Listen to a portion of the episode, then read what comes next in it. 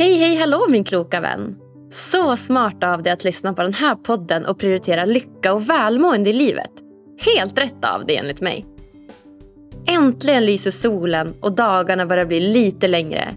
I mitt huvud snurrar inredningstankar och jag är så taggad på att flytta in med min pojkvän nu under våren och måla om och inreda och fixa och trixa. Det finns ju inget bättre. Vad ser du fram emot 2021? Vill du kanske besöka landet där drömmar blir till verklighet? Ja, då ska du lyssna nu. I veckans avsnitt intervjuar jag en av initiativtagarna till den exploderande festivalen The Borderland. Platsen mellan drömmar och verklighet. Där du prototypar sånt som du drömmer om att göra eller sånt som du drömmer om att vara. Ja, han heter Mattias Gullbrandsson och har en bred och gedigen bakgrund inom bland annat miljö, entreprenörskap, positiv psykologi, filmproduktion, kultur och media och mycket, mycket mer. Mattias är en riktig dreamer med höga mål och visioner som idag arbetar med bland annat Dreamler AB som är en plattform med syfte att hjälpa grupper och organisationer att tillsammans uppnå sina drömmars mål med en känsla av att spela ett spel. Hur spännande? Idag pratar vi om vad Borderline är för något, vilka Borderlands tio principer är och varför festivalen och individens lycka är så starkt sammankopplad. Ja, det här kommer bli så himla spännande hörni. Varsågoda!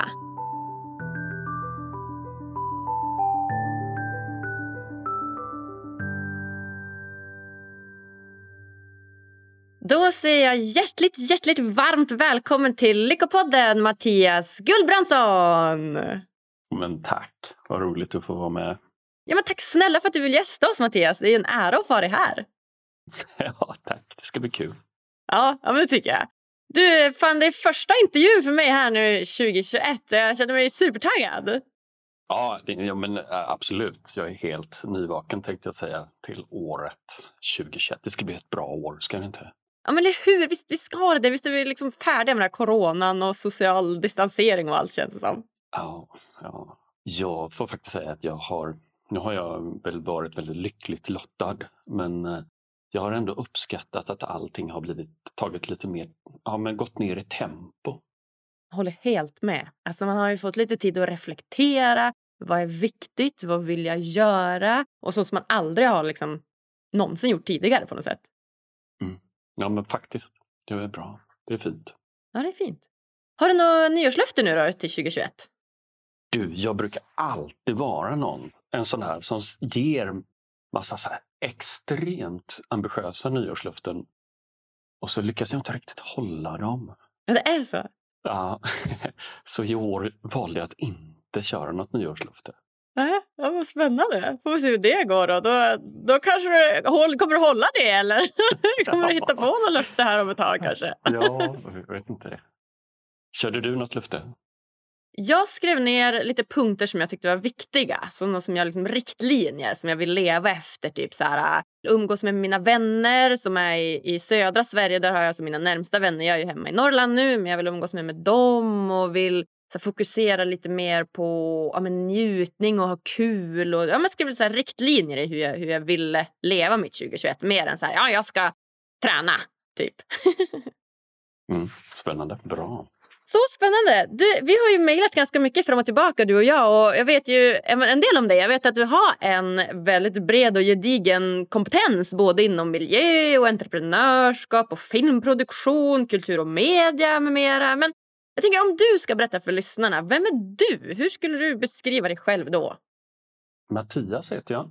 Jag är väldigt intresserad av deltagande och deltagarkultur och har alltid varit. Alltså hur skapas engagemang? Så det har väl varit det som har varit min röda tråd genom ja, men de dryga 20 år som jag har jobbat. Ja, men så spännande. För du beskriver dig själv som en, som en dreamer. Kan du inte berätta lite mer om det? Vad innebär det att vara en dreamer? ja, Nej, men jag, jag, tycker det är spännande att se. Vi har gjort några saker, men jag bland annat har blivit inbjuden här för att tog initiativet till en festival som heter Borderland. Stämmer, stämmer. Där vi just har som idé att utforska spacet mellan drömmar och verkligheter. Och göra det genom att prototypa, alltså prova, testa min dröm. Testa vad jag vill göra och eh, kanske vem jag vill vara. Och, och sen så, så här, generellt utanför Borderland också så är jag ja, men jag tror på det där med attraktivitet som drivkraft. Alltså hur kan vi tillsammans uppnå mål som, eh, som vi tycker är riktigt, riktigt attraktiva och hur bygger man strukturer för det, alltså stödjande strukturer, alltifrån digitala eh, appar och system till eh, kanske också mer så här organisationsstrukturer och så. Och det har jag jobbat med hela mitt liv. Och jag har hoppat mellan underhållning, jobbat med film som du sa, och dataspel. Jag jobbat nära Josef Fares i början när han körde igång sin filmkarriär och även spelkarriären.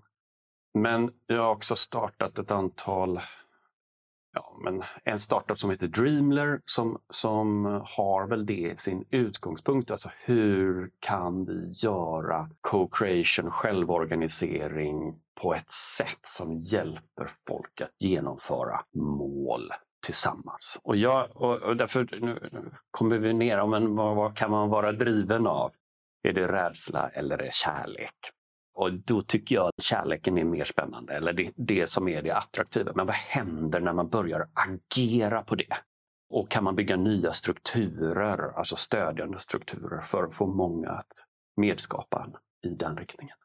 Ja, så himla spännande. Det känns ju verkligen som någonting som är väldigt aktuellt i dagens samhälle. Att så ja, men företag och organisationer behöver hjälp med att utgå mer från vad man vill, vad som är attraktivt mer från kärleken, viljan istället för att så här, hela tiden utgå från det man är rädd för och inte får göra. Så kanske fokusera på det man faktiskt vill göra. Precis, exakt. Jag tänker att det, är, ehm, det finns någon magi i det. Gör det inte det?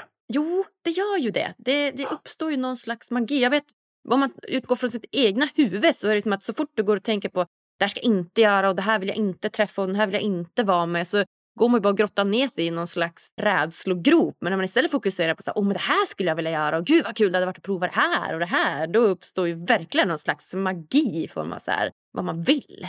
Det är mm. spännande. Mm. Mm. Ja. Ja, och just när man gör de där sakerna också så, uppstår, så tänker jag att då börjar man också lära sig vad, vad, vad händer egentligen om jag börjar agera på det här som känns jättespännande. Men exakt. Och, och egentligen om man ska vara utopisk då ja, men hur bygger vi ett samhälle? Du vet den här idén om minsta gemensamma nämnare. Mm. Men om man ändrar på den och säger, ja, men vad är vår högsta gemensamma nämnare? Vad får vi då? Alltså, alltså kan vi mötas i det som är de, det mest attraktiva, det, det mest spännande? Och jag tänker att det kanske är lika lätt. Kanske. Varför kanske. inte? Varför skulle det inte vara? Och prova det i alla fall. Mm. Helt klart. Ja, gud vad spännande Mattias. Man hör ju verkligen att ja, men, hela din bakgrund på något sätt passar väldigt bra ihop med det vi ska prata om idag som du redan varit inne på. Nämligen något som jag är superexalterad över som jag hittat här på slutet. Och Det är ju då den här festivalen som kallas The Borderland som du är med och, och driver. Och Precis som du beskriver så, så skrev du så fint till mig också att det är en plats mellan drömmar och verkligheter där du prototypar sånt som du drömmer om att du vill göra eller att du vill vara. Och det här tänker jag ju, det här tänker verkligen jag är väldigt kopplat till just lycka. Vad, vad tycker du? Ja men det är det ju, absolut. Alltså, men jag tänker att lycka handlar ju om det som har med vad som är attraktivt, vad jag vill göra. Så helt klart. Ja, Berätta mer. Vad, vad är The Borderland så att lyssnarna förstår? Det är bara vi som sitter och hypar här. ja, det är en festival. En, en, ehm, en kulturfestival som bygger på att eh, vi bokar ingenting, inga akter, inga, inga händelser, eh, inga event, utan allt är medskapat. Så att vi säljer inga biljetter, vi säljer medlemskap. Åker du på Borderlands så ja, men det förväntas att du på något sätt är medskapare. Åtminstone när du kommer dit och har den inställningen. Vi har en, ehm, vi har en stor kulturfond på några miljoner, eller ett par miljoner varje år i alla fall, där folk får posta. Ja, men det här skulle jag vilja göra. jag skulle vilja göra den här performancen eller jag skulle behöva göra, jag skulle vilja göra det här campet eh, som eh, hålla på med meditation eller jag skulle vilja göra den här dansscenen långt ute i skogen med djurmasker eller vad det är man drömmer om. Och sen så distribueras det ut pengar. Vi kallar den för våran Dream Grant Site. Och genom det så bygger alla upp ett, eh, tillsammans ett innehåll för den här festivalen. Det brukar väl vara några hundra så att säga akter. Nu fick vi ju inte göra festivalen 2020 men då hade vi sålt, tror jag, knappt 4000 medlemskap. Vi är också kopplade till Burning Man i USA som vissa har hört talas om. Och det blev vi efter några år när vi hade drivit festivalen. Vart utspelar sig den här festivalen vanligtvis? Utanför Köpenhamn i Danmark. Men vi har flyttat runt, därför vi har vuxit hela tiden. Vi var 50 personer på Gylleboverket för tio år sedan i Simrishamn. Och så växte vi ut där och så flyttade vi vidare till Jo och sen till Gotland och sen har vi varit i Danmark. Söder om Köpenhamn och nu är vi väl typ väster om Köpenhamn sen ett par år tillbaka. Men vi kommer nog flytta snart igen.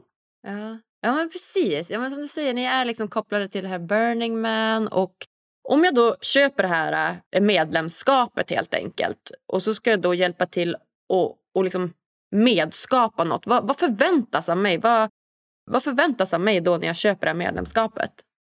Ja, men det förväntas att du, att du just går in med den här viljan av ja, men, eh, jag vill utforska rummet mellan drömmar och verkligheter och vad betyder det för mig? Man börjar ställa sig den frågan och sen så brukar man kanske ofta åka tillsammans med en grupp och se ja, men vad uppstår det någon gemensam vilja där. Eh, ja men det här skulle vi vilja utforska tillsammans. Och så bygger man ett camp, en, eh, man tältar tillsammans kanske.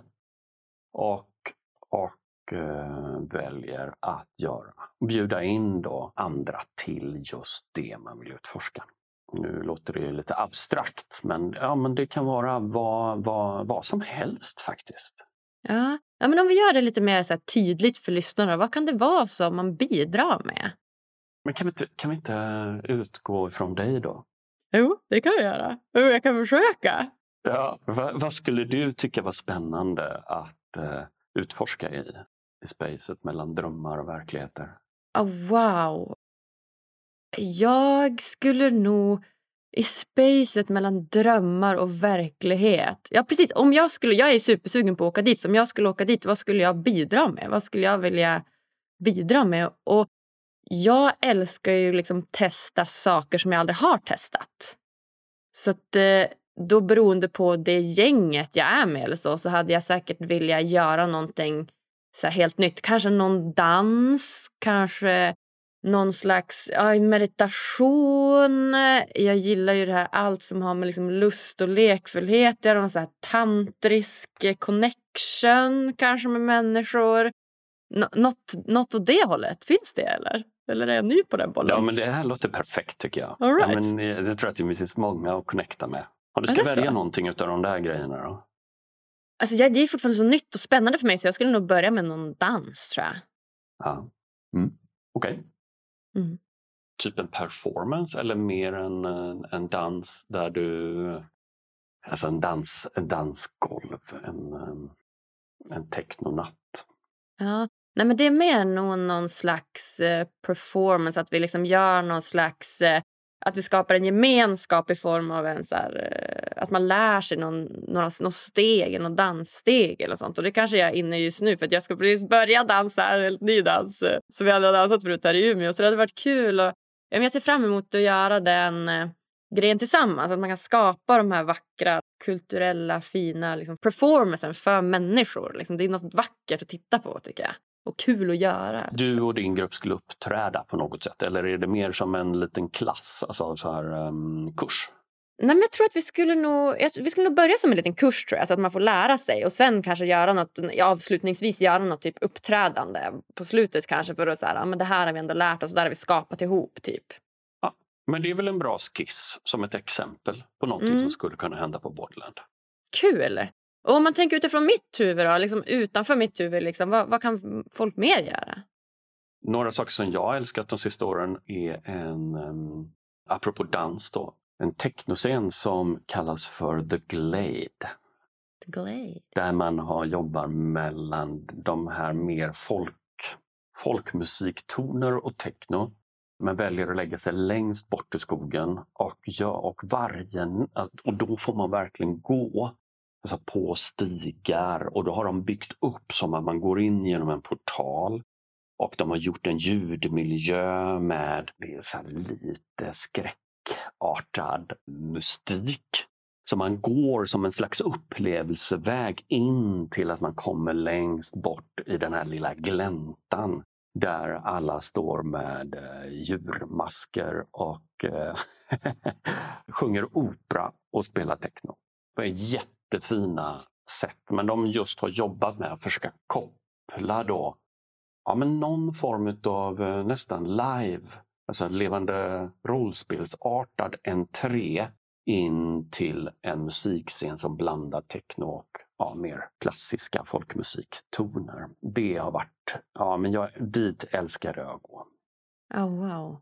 Jag tycker också det som någonting jag gärna går på är så här authentic relating, alltså där man verkligen försöker att förstå hur kommunicerar jag med någon annan och gå på många sådana här workshops. Det brukar jag älska.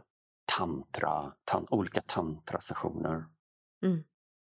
Vad brukar jag mer? Men det finns, det finns en, en engelsman som brukar köra en kabaré på torsdagar som jag också älskar. De bjuder upp och, och, och gör ja, men lite mer en klassisk kabaré. Då.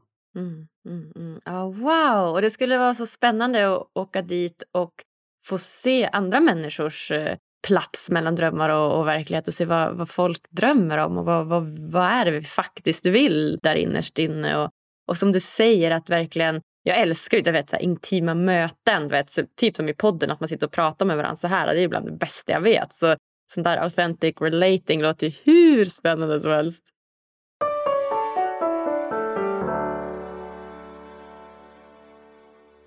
Vill du stärka din självkänsla, sova gott och må bättre? Då borde du testa vägledd självhypnos. Det enda du behöver göra är att lyssna, slappna av och följa instruktionerna.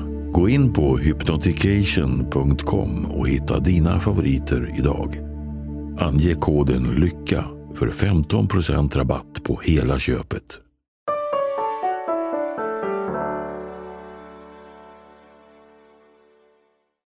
Det som jag tycker är mest spännande med den här festivalen är ju att den har vuxit så himla mycket under så himla kort tid. Varför tror du att den har gjort det? Ja, men jag tänker, alltså, vi har hållit på i tio år. Vissa tycker oj, sjukt lång tid det har tagit för er att växa och andra tycker wow, vad snabbt det växer. Men det vi gjorde de första åren, jag kommer ihåg när vi sålde medlemskap till första gången här 2010. Då hade fem personer köpt medlemskap en vecka innan. och vi var jätterädda. Kommer det komma någon överhuvudtaget? Men det kom 50 personer sen. Och sen året efter så blev det 120.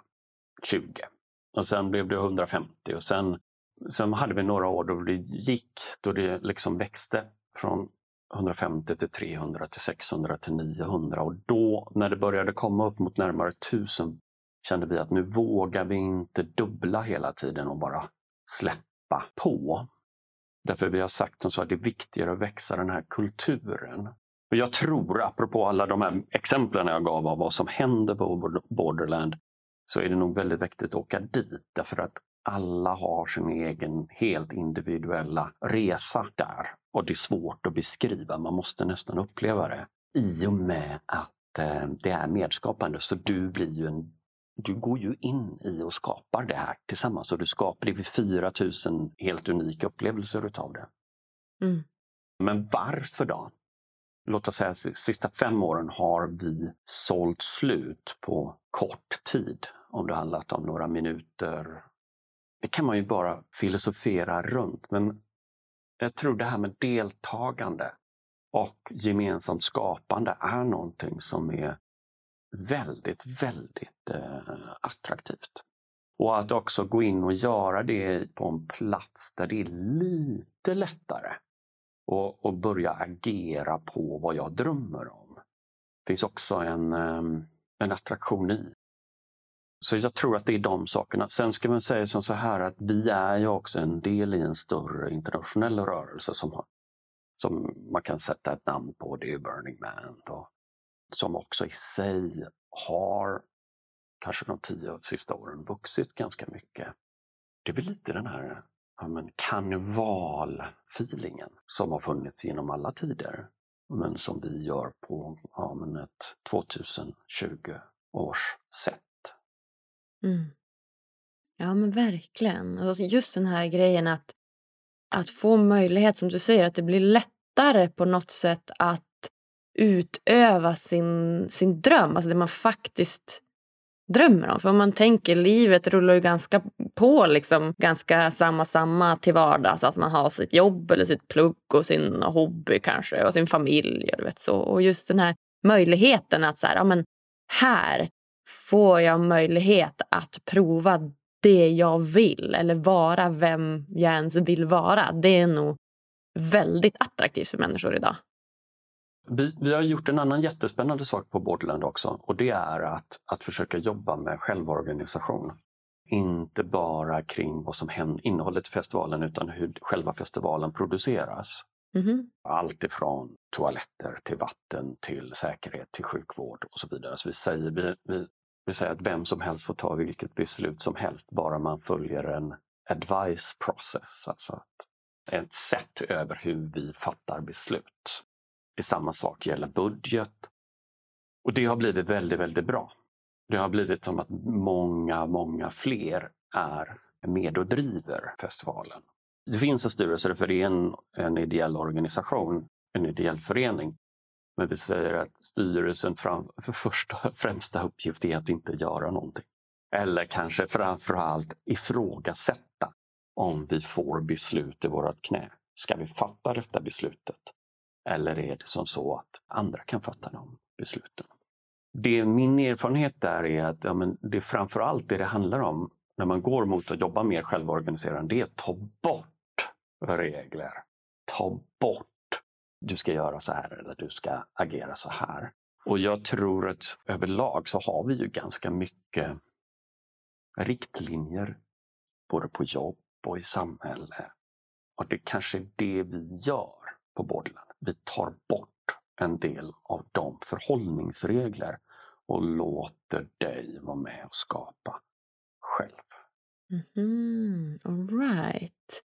Så ta bort mycket regler. För det var ju min nästa fråga. Det var verkligen så att det låter som en fantastisk grej. Så här. Det låter som ett drömland dit man kan liksom bara äntra en vecka och sen bara glömma tid och rum. Men jag tänker vi har ju fortfarande mat vi måste äta, vi måste gå på toan, vi måste ha någonstans att sova i vart fall. Och som du säger, de här reglerna, vad, vad har ni liksom för regler kring allt det här praktiska? Mm, men det är väl de sakerna som, som gör att vi inte flyger iväg.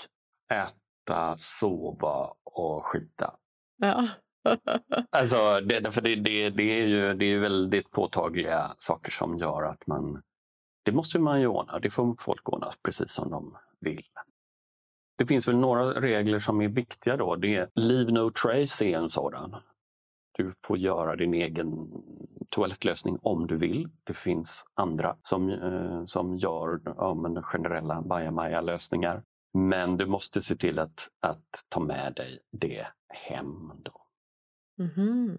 Det finns andra sådana riktlinjer eller principer som vi också har gemensamt med Burning Man som är ja, som handlar om att uh, uttrycka sig själv på ett radikalt sätt. Att verkligen ta min egen vilja att, att uttrycka sig.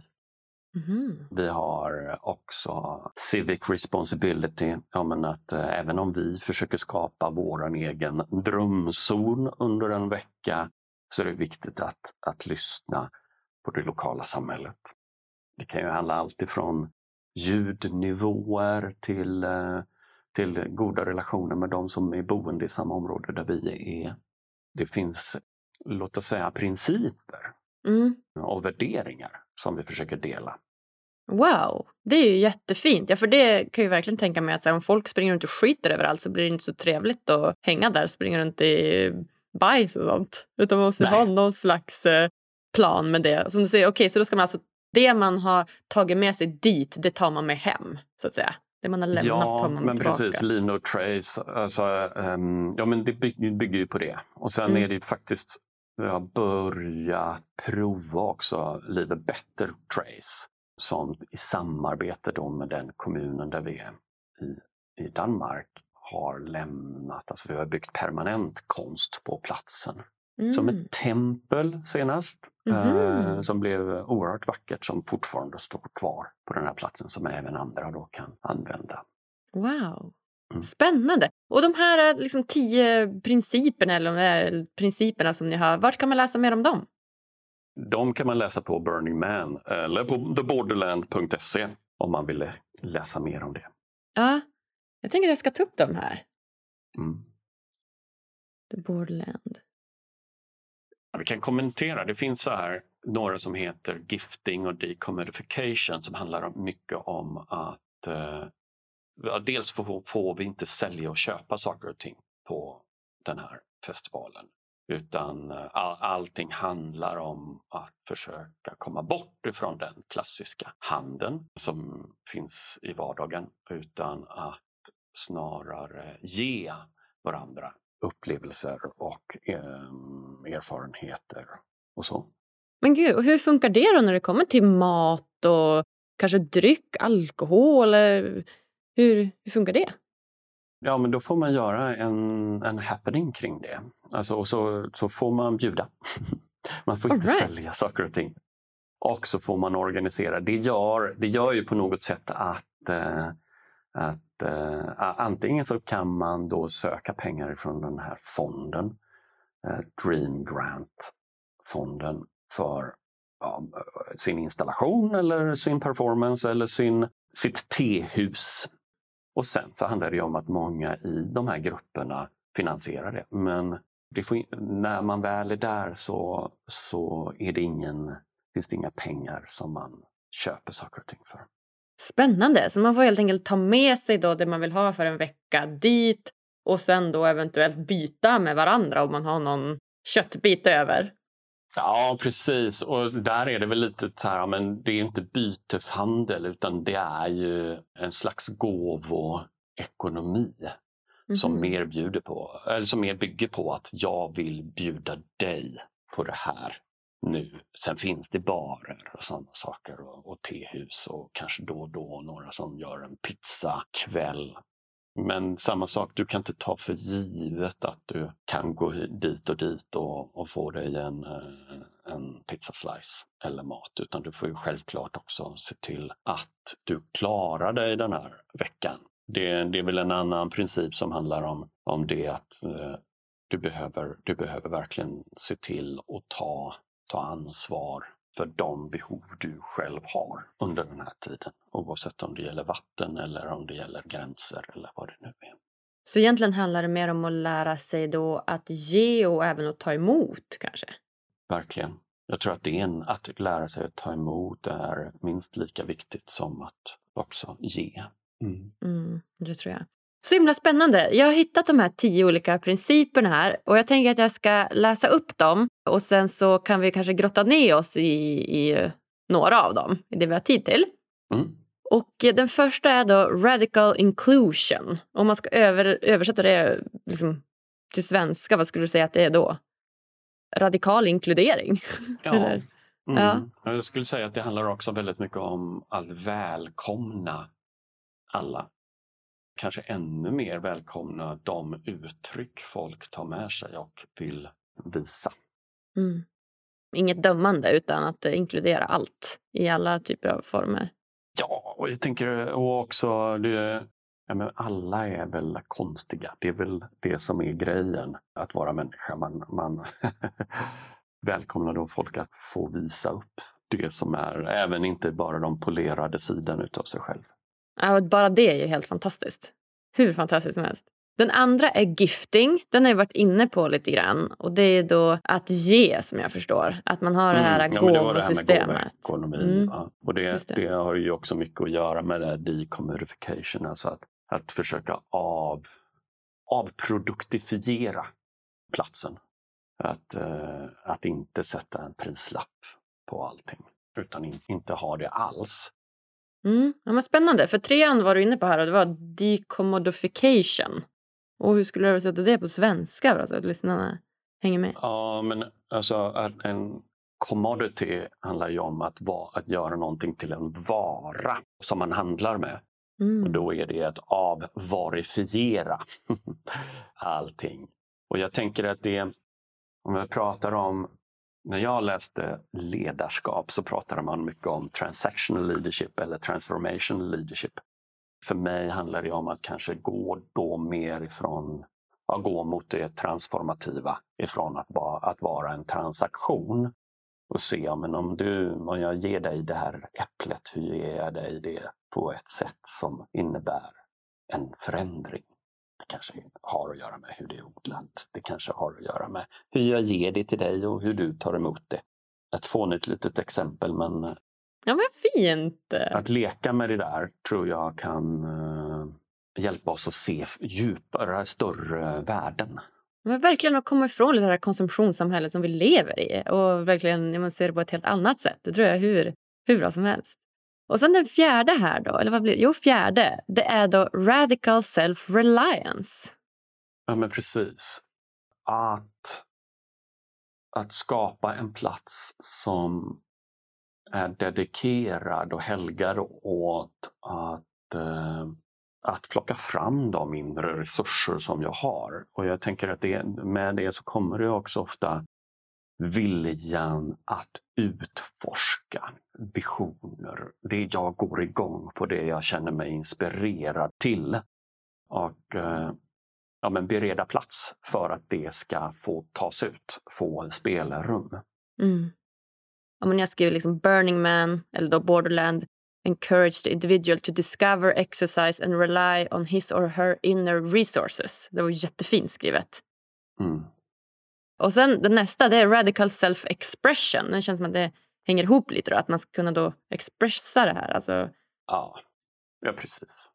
För mig är de här sakerna mycket om det som handlar om i spacet mellan drömmar och verkligheter och att prototypa. Därför det är en sak att leva i sin egen idévärld, en annan sak är att börja ta ut det. Det är en jättestora skillnader. Det händer jättespännande grejer och jag, jag älskar har du, har du läst? Nu är det här på, nu gör jag en liten utsvävning men det finns en historiker som heter Rutger Bregman från Holland som har skrivit några böcker, bland annat Utopia för realister. Och I sin senaste bok så har han tittat på Flugornas herre. känner inte till. Jo, men det är en så här klassisk roman från början av 1900-talet som handlar om ett, ett gäng pojkar som kommer till en öde ö och ja, men lite förliser där och så blir det liksom en, eh, en extrem penalism, mobbing och man utsätter sig och till slut blir det mord. Oj! Så det blir en sån väldigt, väldigt hierarki. Liksom. Och då, då, då kan man säga så här, men är människan till, till, till sin natur självisk och grym och ond? Och han började söka det här då, söka efter verkliga exempel och hittade ett exempel från 60-talet där ett gäng unga människor seglade och förliste och hamnade ett år på en ö. Samma story, men i verkligheten.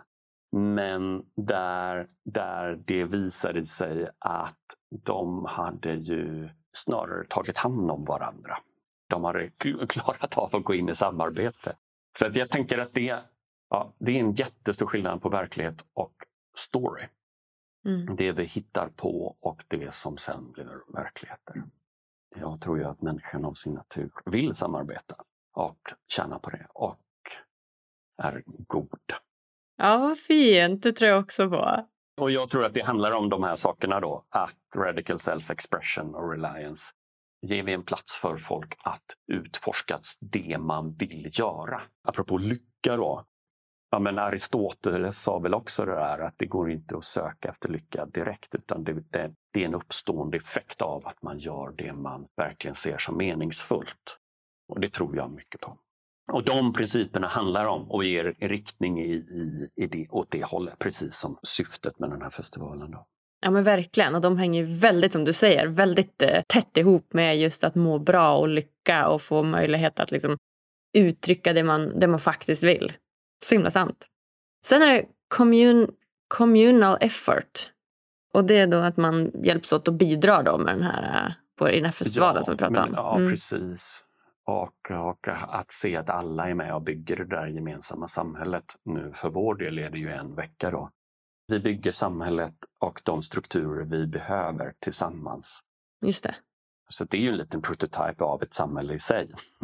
Även om det är en skyddad miljö vill jag säga. I och med att det är en vecka och det är lite så semester. Ja, och nästa är då civic responsibility. Ja, precis.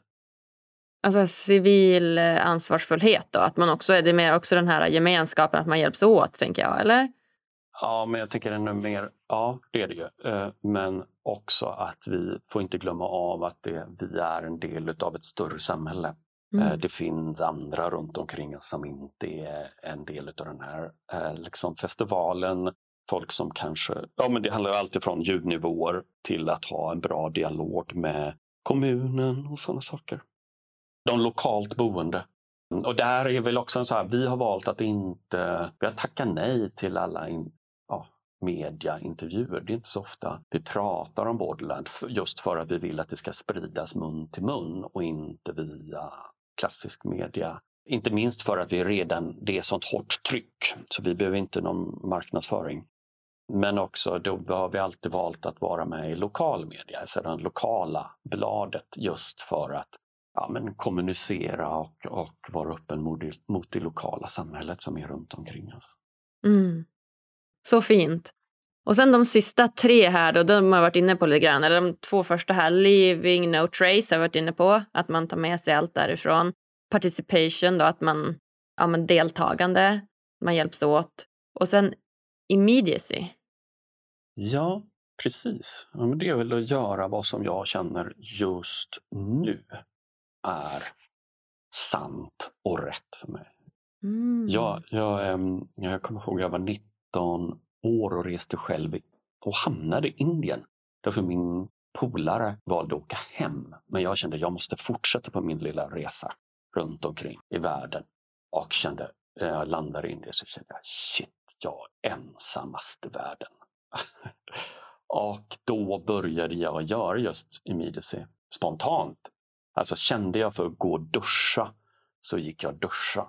Kände jag för att gå och äta så gick jag och käka även om jag redan hade käkat eller även om jag redan hade duschat tre gånger bara för att agera på vad är det jag känner jag ska göra nu för att inte få panik och känna mig tappad.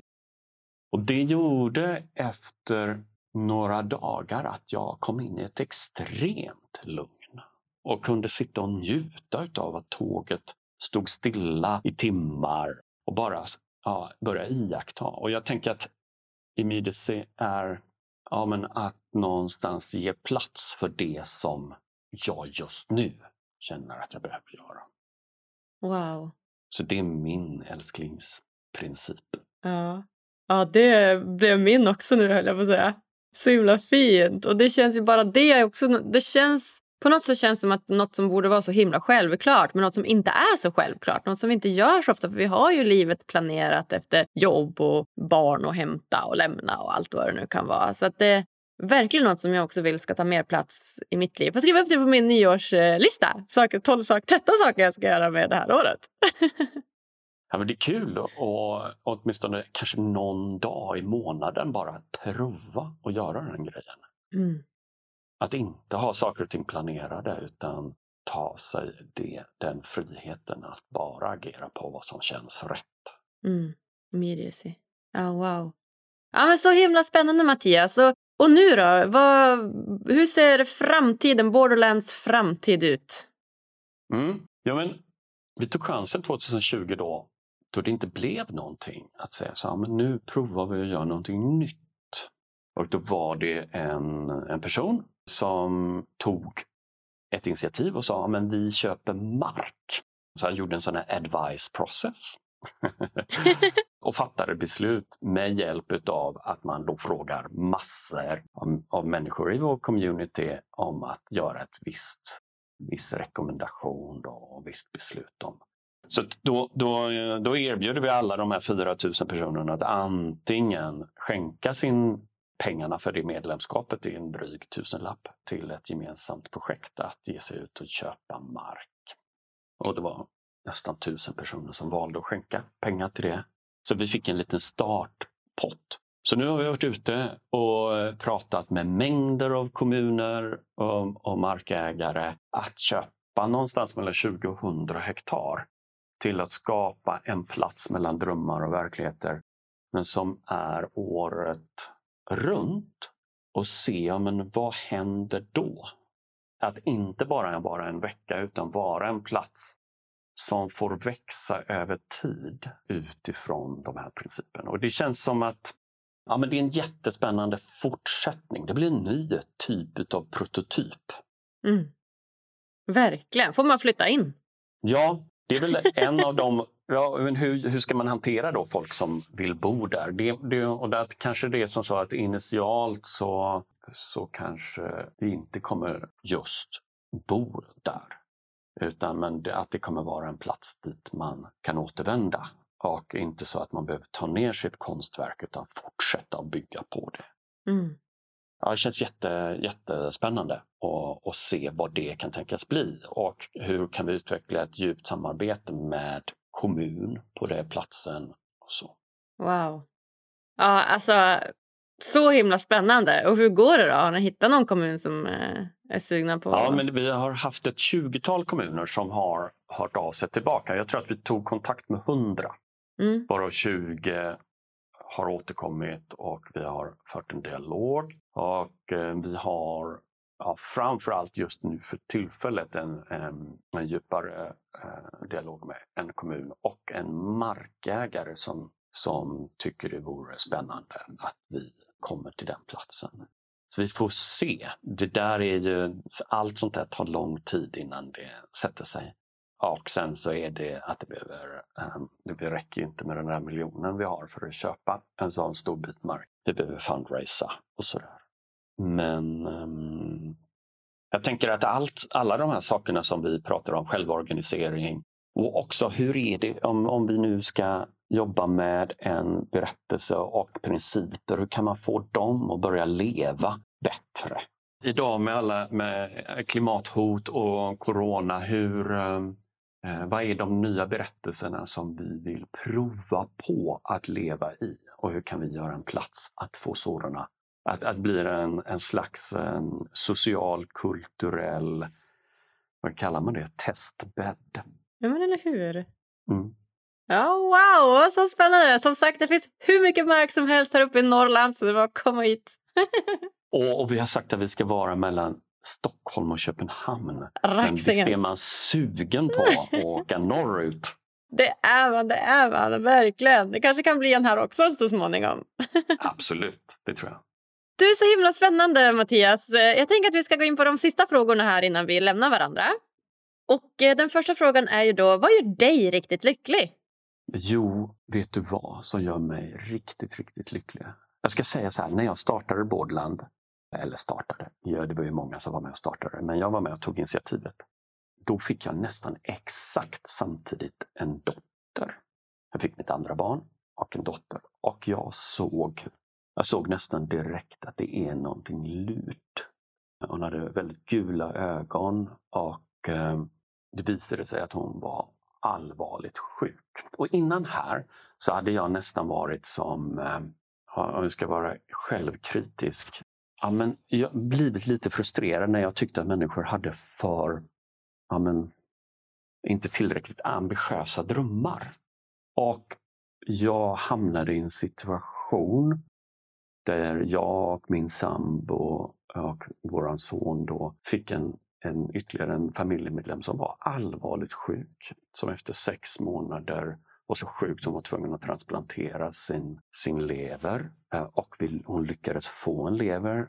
Det var verkligen så här ja, men, några månader kvar på hennes liv. Liksom. Och sen har fått gå igenom några såna psykostatika behandlingar och vi har mer eller mindre bodde på sjukhus i tre år. Och där jag insåg att min största dröm var att få sova hemma en natt.